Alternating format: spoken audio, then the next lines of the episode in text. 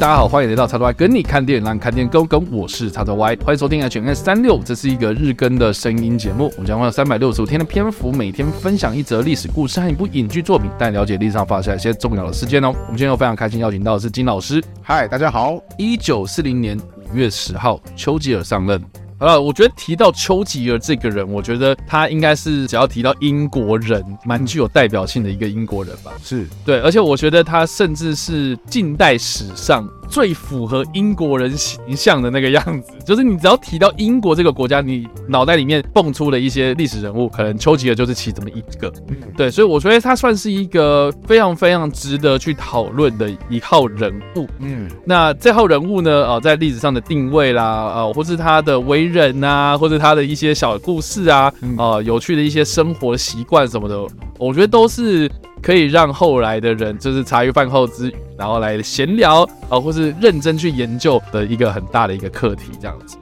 好，那既然我们提到的是丘吉尔上任英国首相，那也就是好奇，就是说，哎，那到底是什么样的情况之下他上任英国首相呢？这时间呢，就要回溯到第一次世界大战结束了。那因为第一次世界大战结束之后呢，因为世界各国对这个战争的原因都把这个矛头指向德国。所以德国就开始出现了一些国内的一些反弹，那也让这个鼓吹极端民族主义、法西斯主义的纳粹势力开始崛起，嗯，然后就不断的这个并吞所谓的雅利安民族区域啊，这个不断的扩张自己的势力之后呢，让这个欧洲再度陷入了这个战争边缘的危险局面。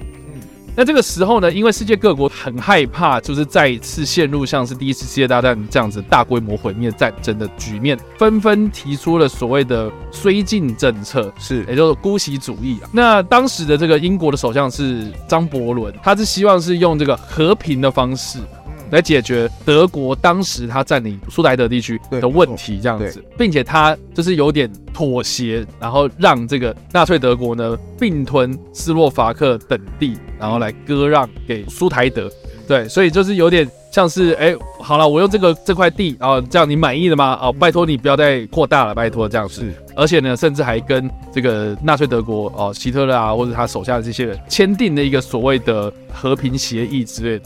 而且他还很得意，拿着这张合约，马上就是坐回去这个英国伦敦，然后下飞机，媒体涌上来之后，他说，哎。这个合约是我去谈成的。希特勒跟我 promise 说，接下来他会让自己的行为稍微比较收敛一点，然后哦，这个东西啊都是我谈的，那墨水都还没有干呢，而且他还说什么，这是我们这个世代的和平，这个样。对对对，然后结果没想到，哎，墨水还没干，希特勒就接下去他的下一步了。这样，其实这个绥靖主义或者所谓的姑息政策啊，到后来啦，我觉得后世我们来看一下这个历史的状态的时候，啊，其实是一个非常非常。不明智的一个决定。对，那当时的这个丘吉尔呢，他是所谓的主战派，哦，他就是有一个非常经典的一句话，就是说，你为了避免战争发生，哦，去做的这些妥协，你最终还是要去面对战争。是对，所以他说的这些话其实是有点让国内就是认为是说啊，对啊，他都已经跟他谈好这种条件了，也顺利的解决了，用外交的手段去和平解决这件事情，难道不好吗？这样子，嗯，可是丘吉尔他就一直都很这个坚持自己，然后就是说必须要去跟纳粹德国做一些比较强硬的手段，这样子。嗯嗯啊，我们刚刚就讲了嘛，那纳粹德国就在一九三九年的九月就打破了这个和平协议，就入侵了波兰，就引发了轩然大波。是，那这也让这个英法两国随即呢，就向这个德国宣战，然后第二次世界大战爆发。那张伯伦呐，哦，就因为当时他就是拿了这个合约嘛，哇，这个我们谈出来的这个和平啊，结果哎，这件事情发生之后，就是有点蒙羞了。是，所以他当时就被这个下议院提出了不信任案。嗯，然后英国就面临着所谓的倒戈，然后或是求和派或是主战派两方的这个斗争，这样子。是，那张伯伦就在不信任案表决前呢，就主动辞职。哦，所以就辞职下台之后呢，就让当时的英国国王乔治六世哦哦推荐这个丘吉尔担任首相的职位。嗯，那也蛮有趣的，就是说，就是英国首相这件事情，其实是英国国王去任命的，他去挑的啊。但是他挑这件事情呢，其实是下议院或是这个所谓的议员哦，国会哦，去给他建议的。嗯，所以并不是国王说哦，我今天任命哪一个，是我非常的由衷希望他来这样子，反而是有点像是你知道，英国他们的政治体制是有点绅士的哈，就是说我邀请你来担任我的首相。好不好呢？啊，就是一定要经过这样子的一个程序。所以当时的乔治六世啊，他提名这个丘吉尔担任首相，其实是非常不愿意，因为丘吉尔就是要打仗嘛。是，那没有人愿意，就是看到这些局面变得恶化。另外一方面，就是因为张伯伦跟丘吉尔两派啊，这个人马就是僵持不下。是，所以。张伯伦的这个内阁或者他同一个派系的人，就是故意让这个丘吉尔上任，然后要给这个大家难看，就说好啊，你这么会讲，OK 啊，就让你来当当看嘛，OK。所以就乔治六世就让这个丘吉尔担任首相的职务啊。那当时丘吉尔其实是反对姑息主义政策之中最大力的一个政治人物啊，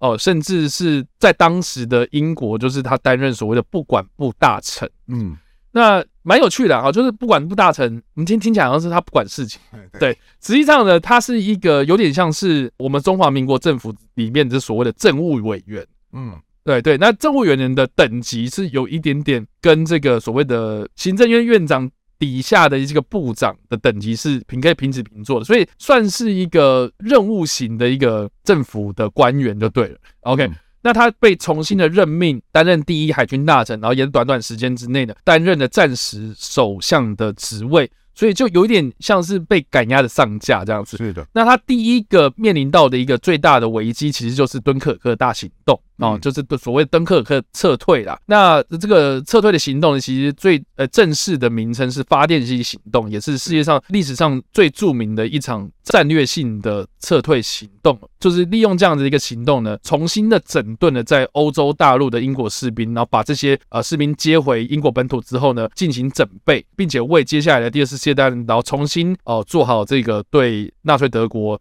的长期抗战。所以其实呢，我觉得。丘吉尔上任之后啊，虽然是赶要上战，然后就是大家都看着他准备要出糗，然后实际上我觉得他是很有魄力的一个人，就是一旦决定做某件事情，他就有决心把它做到底，而且是坚持己见那种折善固执的感觉，就是他会去坚持做这件事情哦、呃，就是他已经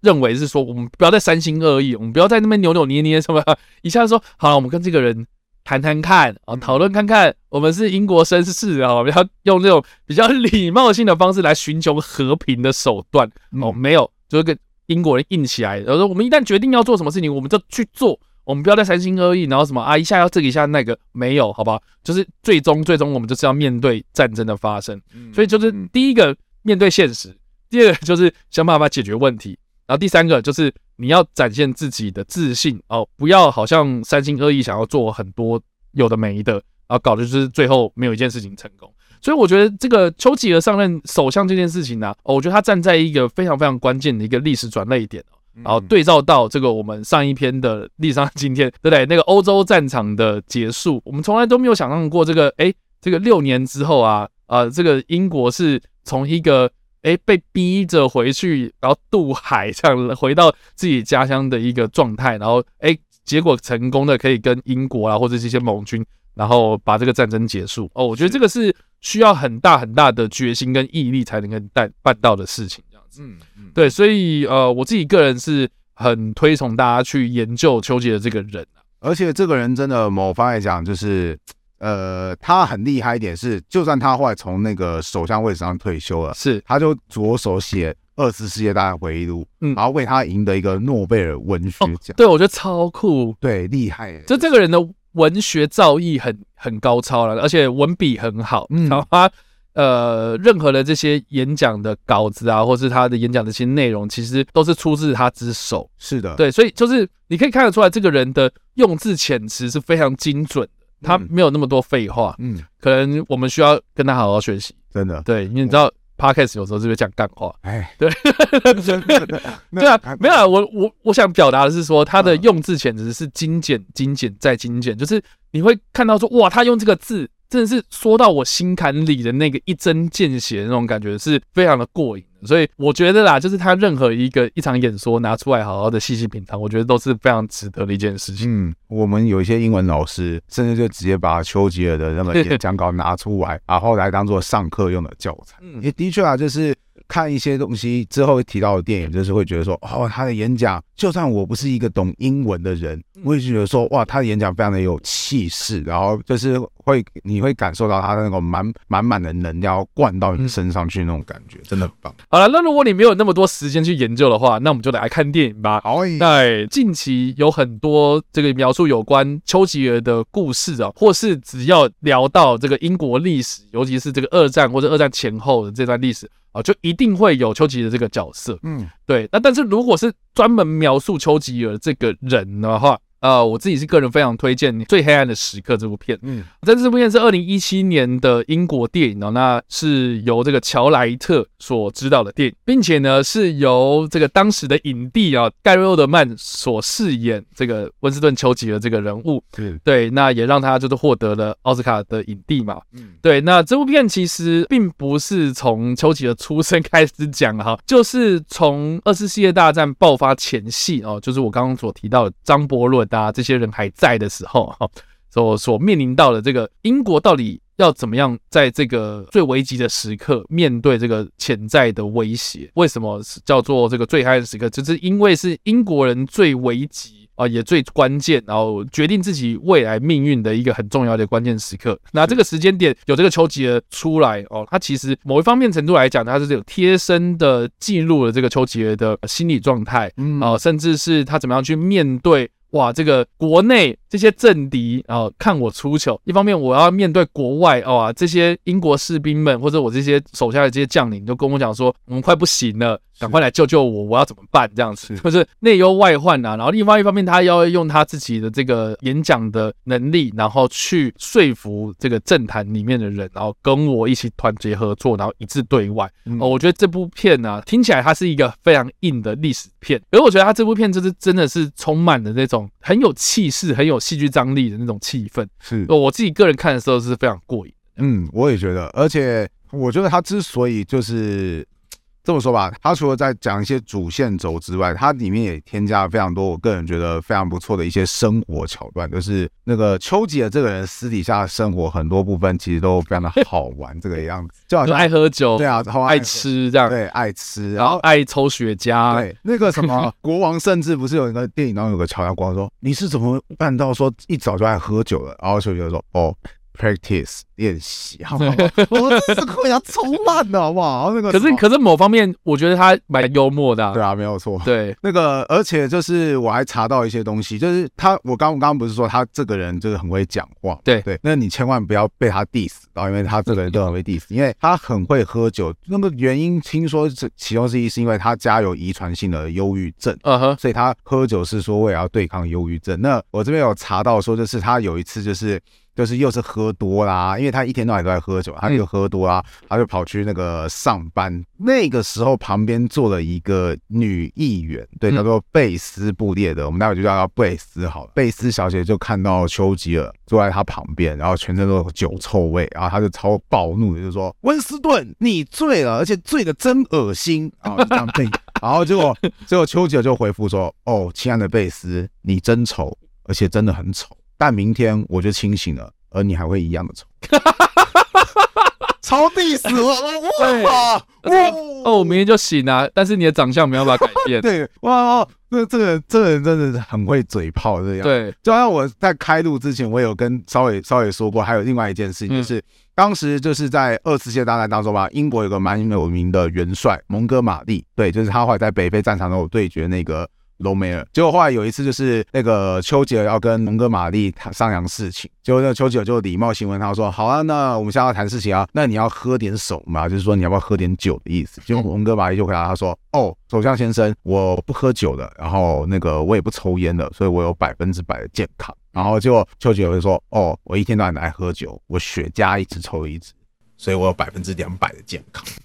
嘴炮，对，就嘴炮，对，反正就是，反正你，我个人就觉得啊，你千万不要跟丘吉尔吵架，因为他会把，可能啊，因为他会把你嘴到你完全无敌。我觉得，我觉得他是那种机智，对，像我自己个人很喜欢一个小故事，是邱吉尔有一次在大庭广众前面，然后就是演讲，然后就是演讲到一半的时候，就有人递纸条给他，嗯，然后递纸条里面他的打开就发现里面就是一个笨蛋，这样，嗯，就是笨蛋，是就这样。那个邱吉尔就直接讲说啊，这个人可能太紧张，只署名这样子。对，这其实就是很机智啊！就是人家 diss 他，他反击的时候，其实是有点借力使力的这样去。我觉得这个是这算是天生的才能呢，因为像我就是我其实。哦，我其实对啊，我收到那个纸条，我应该会气得牙痒痒，然后接下来就会开始影响我自己演讲的状态，会要开始影响我心情，是。对，可能要花时间才能平复。你知道，有时候我我我其实蛮佩服，就像比如说有些 YouTuber 啊、嗯，就面临到就是底下会有人 diss 他的一些留言，嗯、然后他可能会特别去录一个什么回复酸民留言的影片，然后就有些人可能回的很好笑。我其实蛮佩服这些人，因为我很不喜欢去做这种 diss 人家，因为第一个我想不到什么 diss 好的方式是。第二个，我觉得 diss 的过程中，我可能会动到我的自己的情绪，然后影响我接下来的创作。那我还不如就是不要去看他。是，所以有些人真的是天生的才能。我举一个不是丘吉尔的例子啊，可能真的这个人反应速很快。我印象中好像是歌德吧，对，是德国蛮有名的一个文学家。嗯，好像当时好像是他走在路上的时候，因为他对面也走来一个人，而且这个人跟他算是仇家关系。然后这个人就有点不，就是看到他就不不爽嘛。然后就说：“我这个人绝对不会对笨蛋让路。”然后意思是骂哥的是笨蛋。结果哥德说：“我跟你相反，我会。”然后哥德就让到一旁去。嗯，然后意思就是你是笨蛋，没关系，你先走这样。我觉得，我觉得，哎，这个反应超快，为什么？因为他。既解决的事情，就是我们真的必须得有人让路嘛。那 与其我在那边一直跟你这样对峙，对对对，所以如果硬碰硬的话，其实反而会让那个场面很难。对，就是好像那你要走就走啊，但是没有关系，你要走之前，我还是稍微 diss 你，但是我会这样，我会给分担让路。你要走你就走吧，这个这种这种感觉。所以我觉得这种真的是天生的能力啊，对啊。所以丘吉尔这方面他的辩才，我其实觉得很酷。然后。但是这个人某方面他的生私生活也很搞笑，就是一天到晚在狂喝酒啊，喝的醉醺醺的啊。应该说他不会喝的醉醺醺，他是明明就是那种已经喝，就是别人会觉得哎，你是不是喝多的状态？可是他是越喝就越有精神，然后处理事情就是越越来越越来越。我觉得他真的很像我某个大学老师啦。哦，是 对，就是他在算算公式之前就一定要喝，要不然他会算错。哦，是哦。我觉得某些人的体质可能就是比较适合那种状态。哎，对，的确是啊，因为他后来也有曾经说过一句话，就是周杰自己说：“我没有香槟就活不下去，在胜利的时候值得来一杯，不过颓丧的时候我也需要香槟，就是我不管怎么样，我就要喝酒。”对，尤其是我最需要处处理事情的时候，我就是要来一点来助助兴的样子。他 可能他的体内就是要保有这个零点零零五的酒精。对，没有错，没有错。这个大家可以去看《最好的时光》这部片。对，那也比较有趣的是说，我们现在所提到这个最黑暗的时刻，也是我们历史上今天的片头。嗯，对，就是他最有名的一个动作，就是所谓的 V 字 V 字手势。对，胜利。对，那这个胜利手势其实就是 victory 的意思啊。所以就是你知道，台湾有时候有些人会说什么啊，我们要比耶。我就觉得比耶这个这个名字真的很烂。就你就说 V 字手势，这其实就是一个专有名词，这样是。而且，嗯，在电影里面其实有看到他，他比反，对我我超喜欢这个片段。而且我如果不是这个电影的话，我不知道，我不知道原来有这方面的。哦，OK，原本不知道就是反着比是骂人。对啊，OK。而且我觉得那个电影当中演的，我说他会有一些生活片段作为调剂，就这个也是我觉得很经典之一，就是那个当记者问他说：“哎，那个首相大人，你觉得我们面对德国有什么样的状况？你有什么样的信心的时候？”那个丘吉尔他就。反比的这样呀，就反比的一个 V 字这个样子，然后我觉得他很帅啊，很酷啊，对，那种无声的回答，我觉得这样很酷。结果后来他的女秘书看就一直在笑，然后丘吉尔问他说：“你到底在笑什么？”他说：“ 呃，首相大人，你知道这个姿势在我们那个家乡代表什么意思吗？”然后丘吉尔说：“什么意思？”哦。干爆你这样子，然后而且要干爆你两对，干爆你两次。我们不是有些人会比中指，其实比中指干爆你哦。那个什么，其实再伸出一根手就是我要干爆你两次这个样子。对，然后觉得哦，原来是这个意思啊。但是我觉得，如果你对你的敌人就是，然后就其实那个说首相大人，你要有什么东西要对德国人讲话呀？对，这一切都在不言之中。